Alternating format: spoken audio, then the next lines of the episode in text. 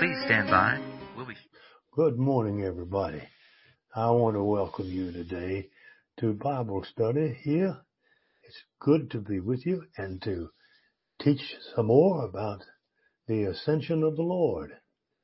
We've been working on that topic for, oh, I don't know, a couple of weeks or more, and we'll probably visit it again.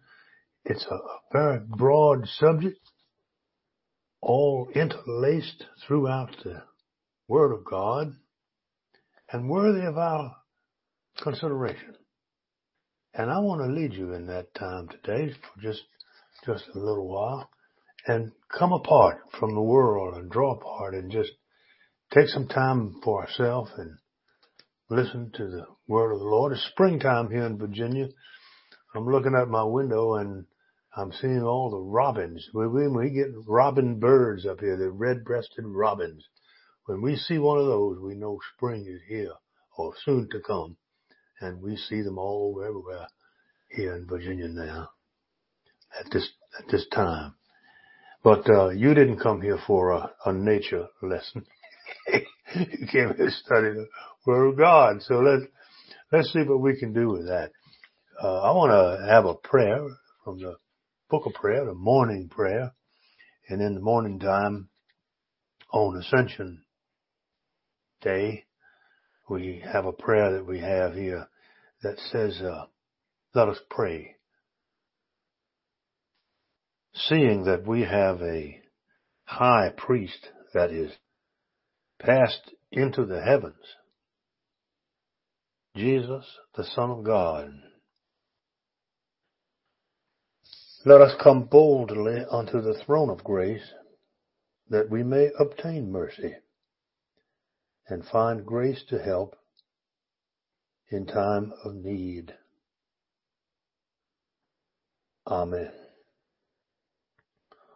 Well, that prayer is uh, a good way to start a morning prayer. Start thinking about Jesus passing from the earth into the heavens and because he's there, we can be bold and go right to the, to the throne of God because we know that Jesus is at his right hand. And there we're going to get the mercy that we need. There we're going to get the grace for whatever trouble we can, can come up with. He's going to be right there as King of Kings and Lord of Lords. This little prayer comes from verses in Hebrews where we hear in chapter 4 and verse 14, 16, how Jesus passes through the heavens to be our Lord and King.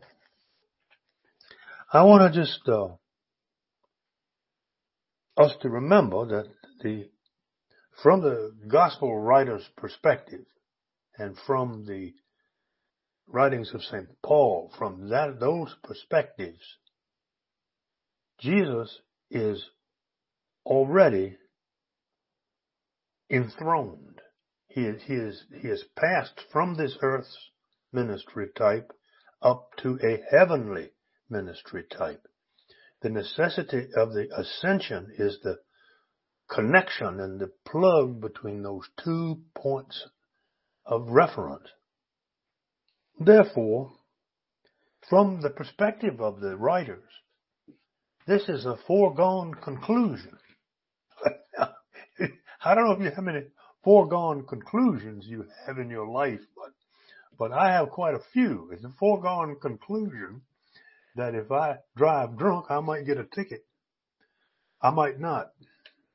But if I do, I'm putting everybody at risk, everything at risk, and I won't do that. And and I hope and pray that nobody I know of does that because you see, if that's that's a negative foregone conclusion. Now this, this is important because they don't dwell on how this happened. The fact of the ascension is not how you're going to really discover much about the ascension. If you think about the the moment when Jesus passes over from heaven to earth in that attitude, if you just focus on that event, you'll miss the fact that the foregone conclusion is that Jesus is King of Kings and Lord of Lords. That's significant and important when compared to the earthly ministry of Christ. The word that I'm looking for to help today is exalted. We exalt him. The ascension is an exaltation of Jesus. And that's going to be where we're going to sort of wrap our minds around that. Paul does this talking in First Corinthians for one place, chapter 15. He talks about this again in the second letter of Corinthians. In chapter 5, verse 10, he talks about a judgment seat that the Lord is has seated on that.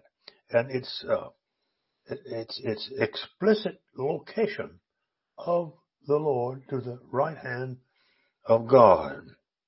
The term Lord expressed toward Jesus is Lord is in fact an exaltation of Jesus, you see, from Jesus, son of David, down here to Jesus the Lord. It's a big shift, see.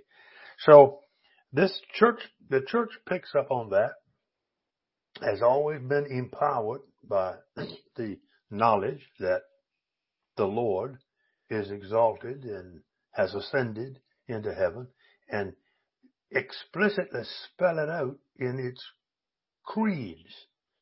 A creed is the thing that the church agrees on in its terms of its beliefs.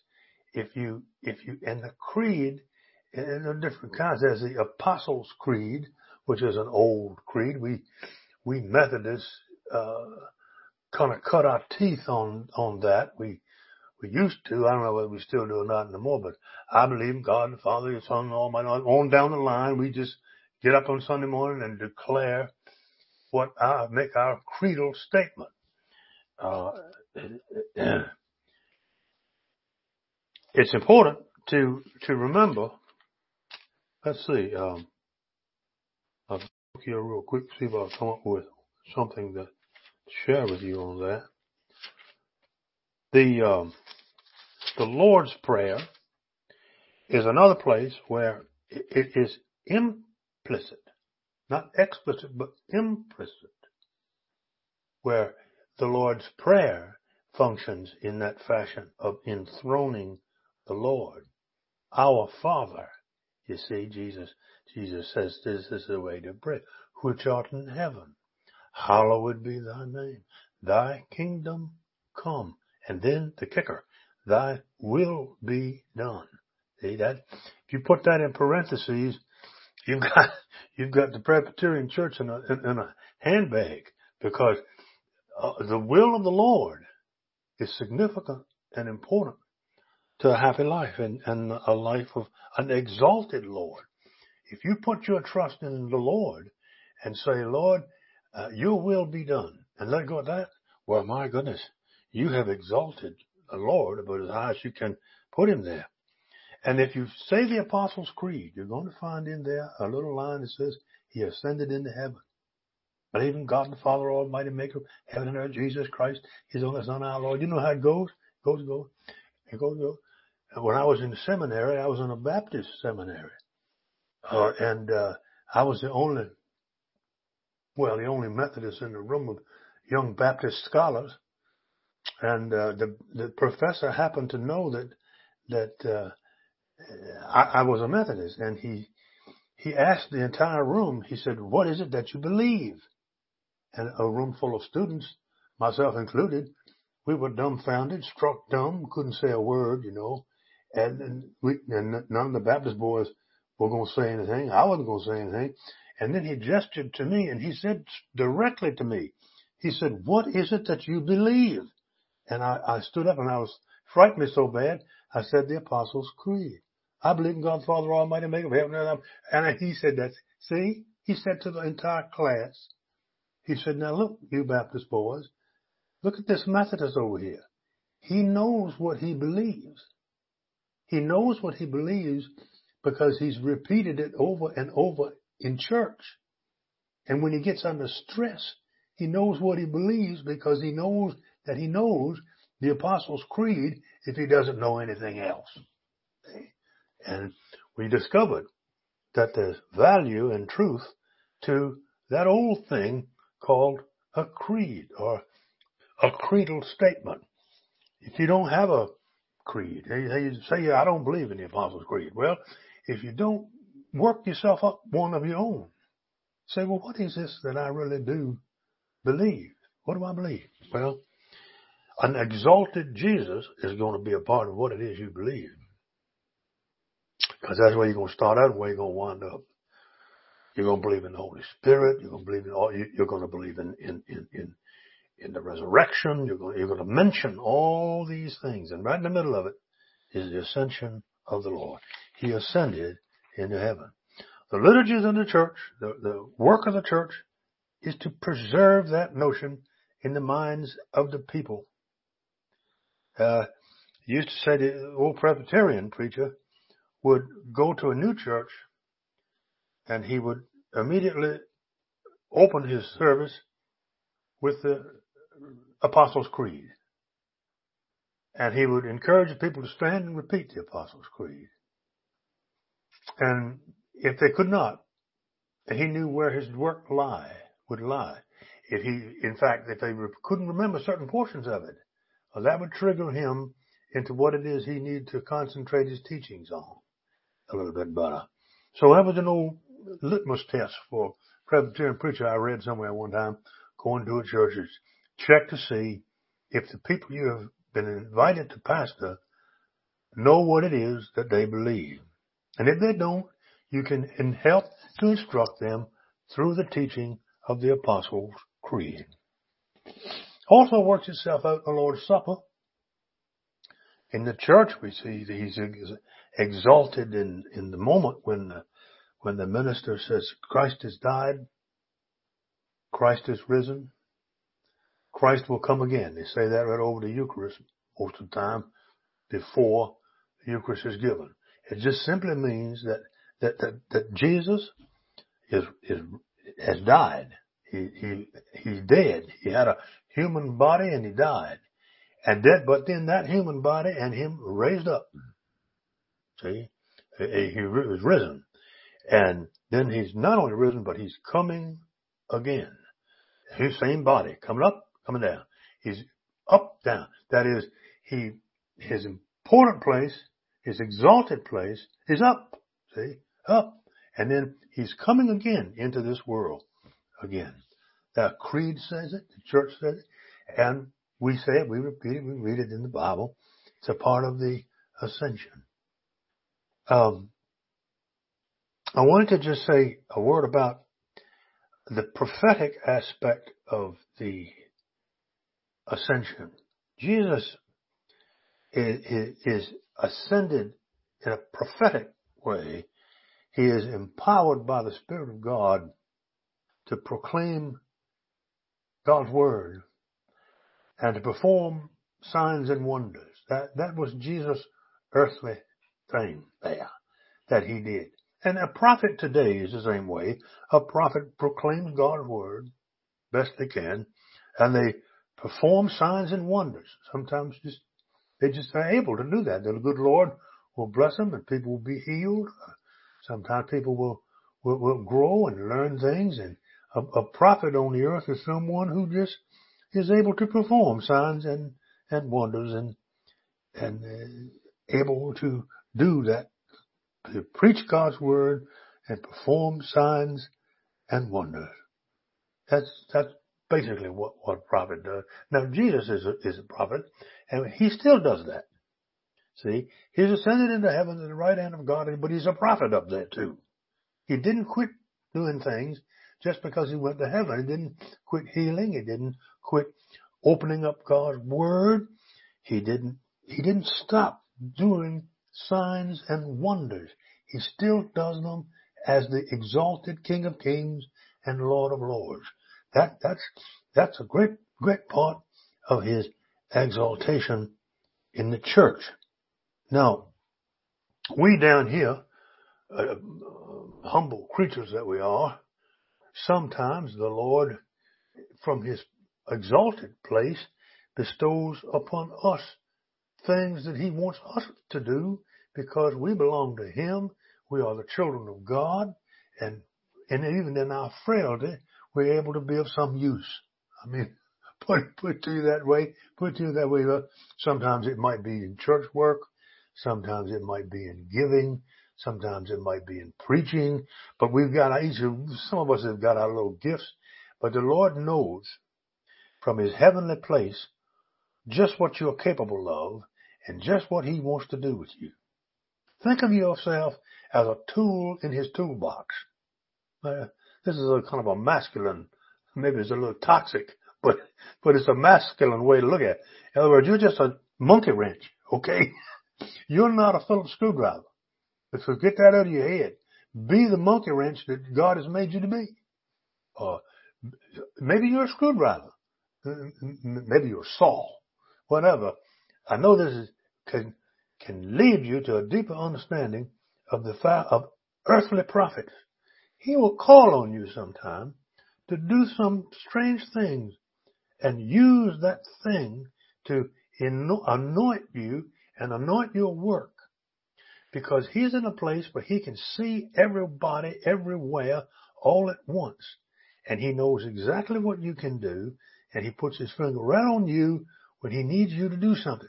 Have you ever felt an urging from the Lord to do a little something for him? I mean, just hear his, hear, perhaps it's a audible thing you hear or a feeling that you have that, well, now maybe I should do something in this, in this situation. Well, that's, that's the prophetic urge coming from the great prophet himself in his heavenly seat at the right hand of God. Well, I want you to think a minute about how now this exaltation works its way into worship, the worship life of a church. Worship is work. Worship is work liturgy of worship is to do that which works. Now, exaltation is how worship proceeds at its best. You exalt the Lord, the Lord Jesus. Uh, I think the secret to worship is to be able to exalt Him, to lift Him up, uh, to fall down before Him, is to exalt him. To put him on his throne in your mind is to exalt him. And it involves the recognition of his will, you remember, over your will. And to use you as a vital tool from his toolbox on this earth. It involves the recognition of his will in your life when you exalt him. There's a praise song or it's a serious praise song. He is exalted. You may have heard that before. He is exalted and I will praise him. Mm-hmm. He is the Lord. You know that song, beautiful. He is exalted. The King is exalted on high. I will praise him. That's, all I'm going to get you to endure my singing this morning. But that's, that's a praise song that is a beautiful thing that explains what I'm trying to talk about. To exalt the Lord. Now, this was composed by a woman named Twila Paris. Her last name is Wright now, Twila Paris Wright. She wrote that in 1988. It was contemporary Christian music at the time, but it's been around a long time now, pretty, pretty old, but it still has great power in it. And she sings it beautifully. You can look her up on YouTube and, and uh, follow her and that song and the lyrics of that song and follow your way right to the throne of grace. Because the secret of worship, I think, for this is for Gene now, but maybe you too, is to learn to exalt the Lord.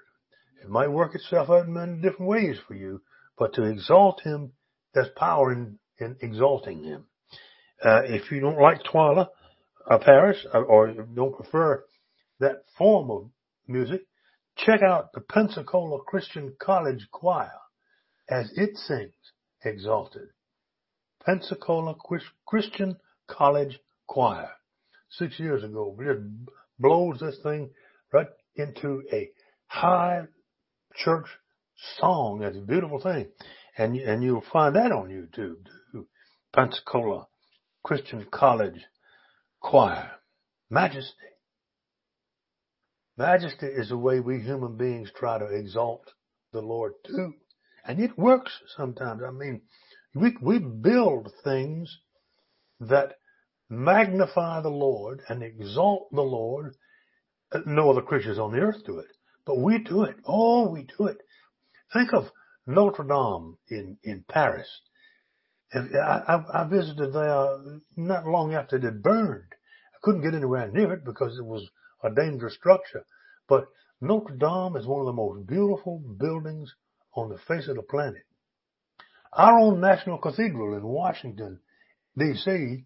is also one of the most beautiful buildings in the world. Gorgeous layout and construction. And that thing is built to exalt the Lord. Both of them are. And for example, they are structured on an east-west axis. If you go into any big, beautiful cathedral, you can know your direction just by being in the church because the altar is always at the eastern end of the church.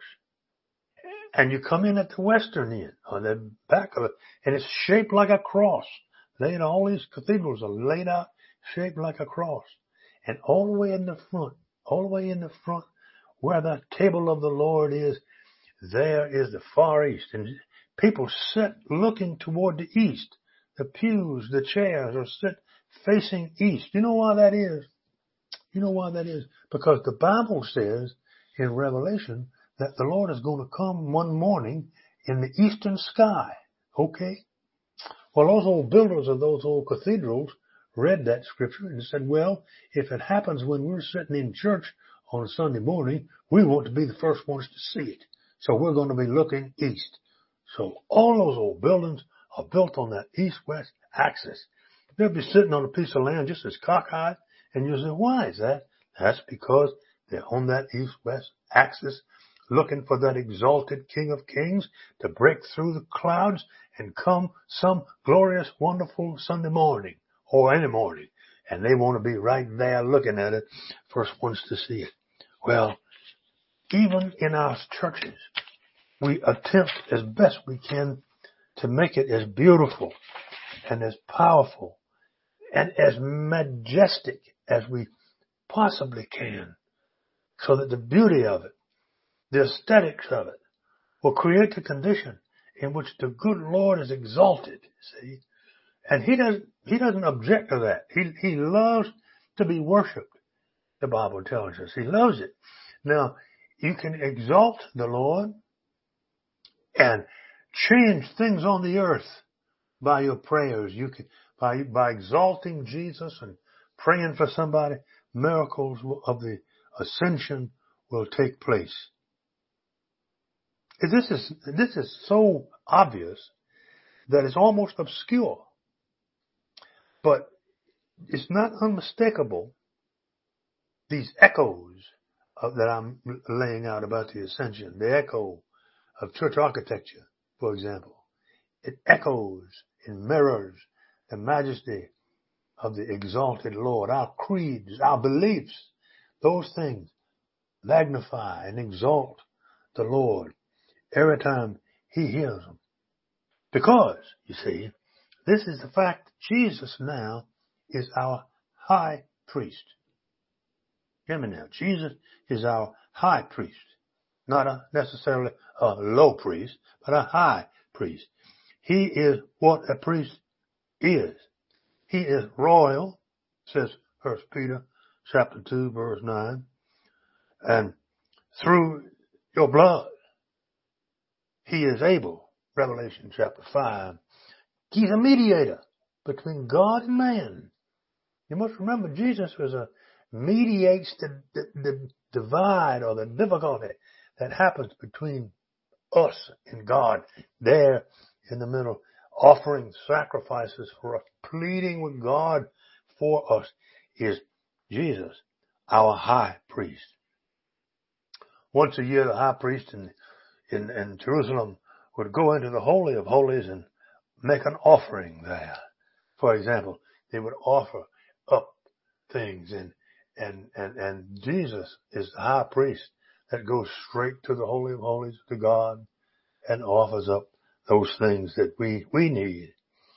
Oh my. Well, let me read a scripture now from Psalms, thinking on this, on this way.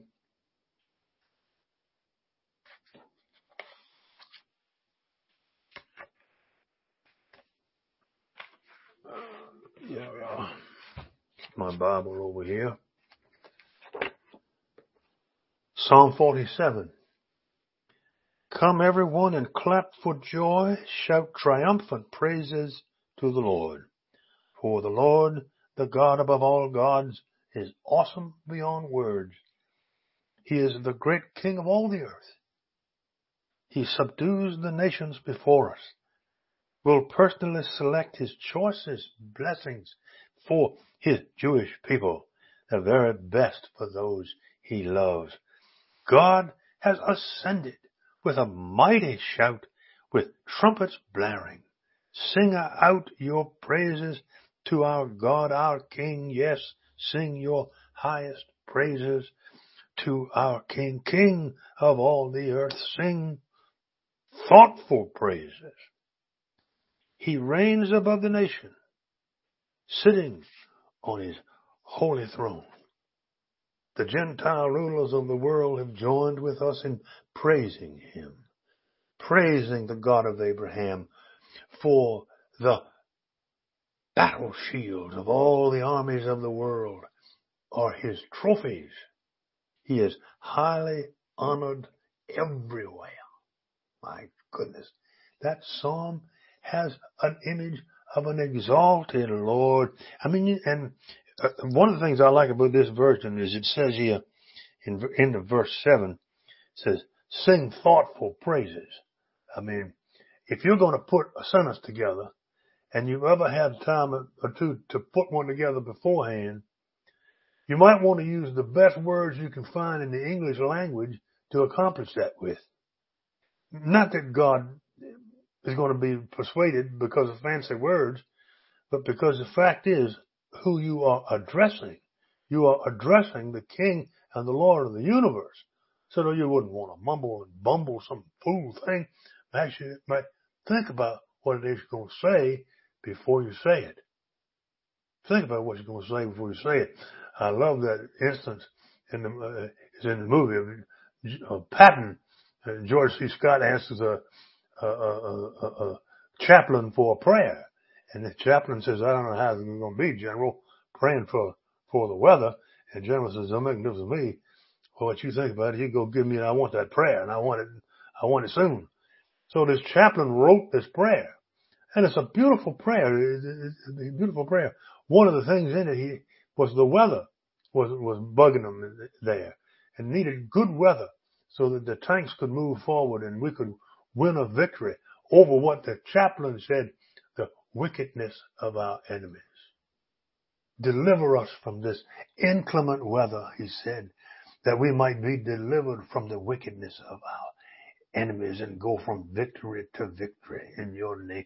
Oh, it was a highly polished, beautiful thing. And old George Patton read it in the windstorm up on, right down the side of the road and it encouraged him to go forward. It's quite a, quite, quite, quite a story about the relationship between chaplains and George Patton. You can just, just imagine.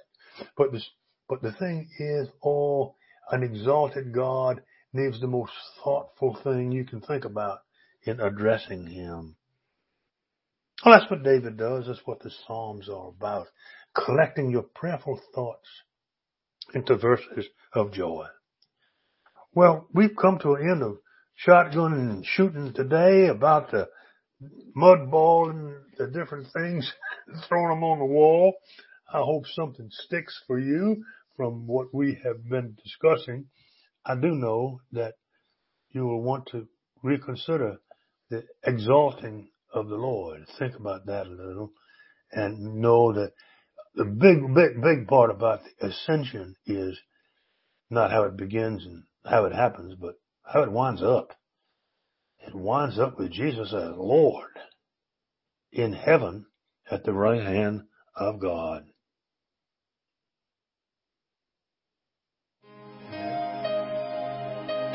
Farewell. I have enjoyed teaching you this morning. It's been a real joy. I'm going to close with a short prayer. If you have any struggles or troubles in your life, or worries or concerns, take them to the King of Kings, for he is exalted. He is exalted, and he will hear your prayer. Lord Jesus, be with us now until we come together again. We honor you, we bless you, we praise you with all the best that we have, for we love you above all things. Amen.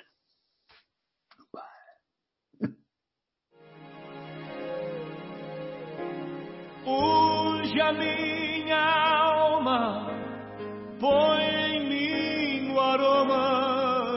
Jesus.